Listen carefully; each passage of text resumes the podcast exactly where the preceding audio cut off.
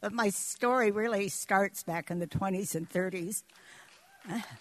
I was born in 1933 in Seward, but my story really started 10 years before when my father was looking at a newspaper in Montana and, uh, and responded to a, an ad for people to come to Alaska and work on the Alaska Railroad.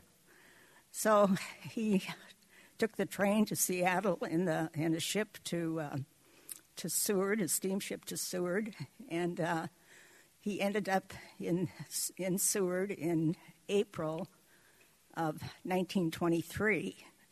And then my sister and their two-year-old daughter uh, took the same route, and uh, they arrived at about the time that President Harding came up and visited Seward and went on to Nenana and um, drove the Golden Spike that uh, commemorated the completion of the Alaska Railroad from Seward to Fairbanks.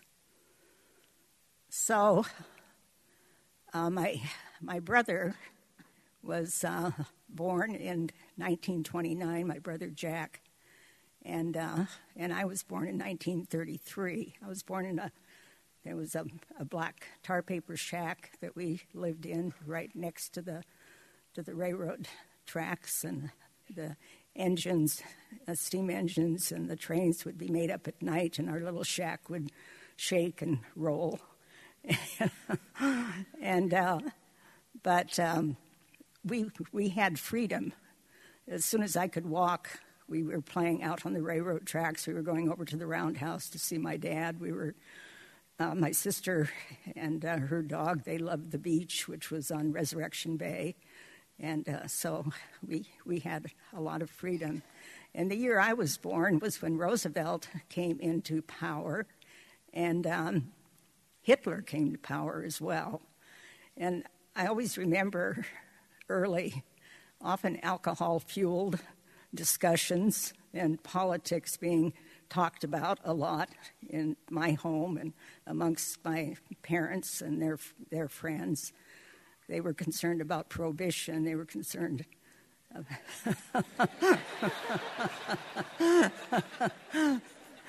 they, they, were, they were concerned about a lot of political issues at the time the, the depression, the fear of a war, and uh, the draft was, was being discussed. So, so that was that was kind of uh, scary times for us. And then in 1936, my brother Dale came along, and uh, he replaced my status in the family as being the most spoiled and the, the youngest.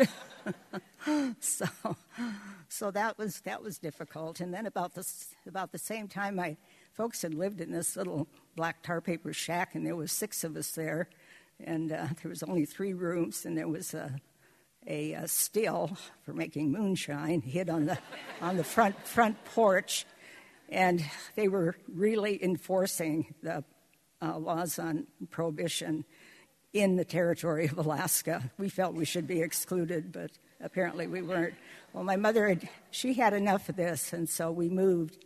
We moved to the uh, property on the north end of First Avenue in Seward and it was paradise. We had Mount Marathon was our was our new playground, and uh, First Lake, and there was a waterfall behind behind the house.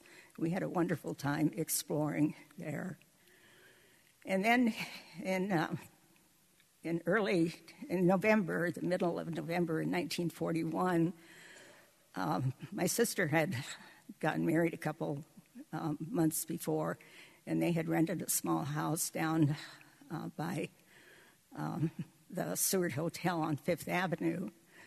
And I wakened to a commotion in the, um, in the kitchen, and I came out, and my, my brother in law was standing there. He was totally encased in ice.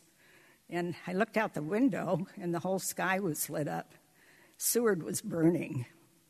And uh, they were trying to to um, fight the fire, but it was cold and windy and just a, a bitterly, bitterly cold night. And uh, they were trying to fight the fire, and they had no water pressure. So the little water that came out of the hose just froze as it as it came out. And and uh, anyway, he uh, he was just covered covered in ice. But um, the um, the army had moved in, and uh, they were um, they offered they were helping to fight the fire. So they thought it would be a good idea to dynamite the fire and try to suppress it. Well, it's what happened is, is that it um, it spread the fire and.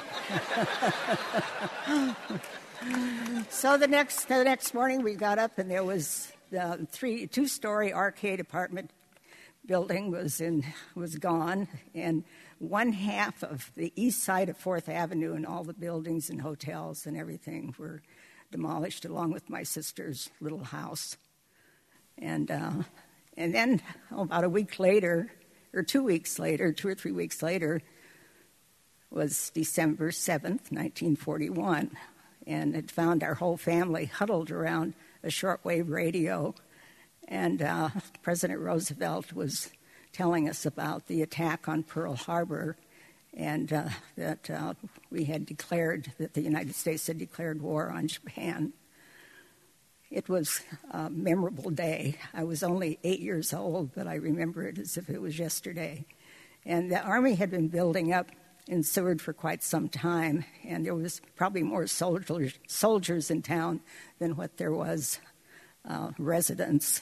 And uh, but as soon as the war broke out, they sealed off the waterfront and uh, they fenced it off and patrolled it, and we had to put um, paper or curtains, heavy curtains, over our windows because they were afraid that we were going to have an attack. There was rumors of submarines being in Resurrection Bay, and so they put uh, gun encampments at various points out the bay. But um, it was uh, it was a really scary, scary time, scary dark dark time.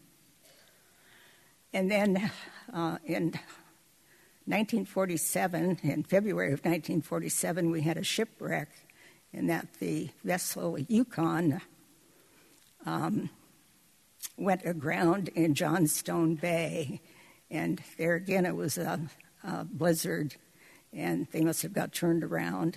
And uh, so they, they um, ended up putting the, the ship on a beach with a, a high cliff, and uh, the ship broke in two. And uh, it took two days to get rescue vessels in to help the people. So uh, that was kind of a disaster. There were er, all the survivors were brought into Seward, and the community really um, helped them a lot. But I was working at the hospital at the time, and I remember the beds stacked up in the hallway, the basement, any place they could have a bed with these soldiers that were going home after after the war with uh, frozen feet and frozen hands. It was a really tough time. But um, school was a fun time in Seward.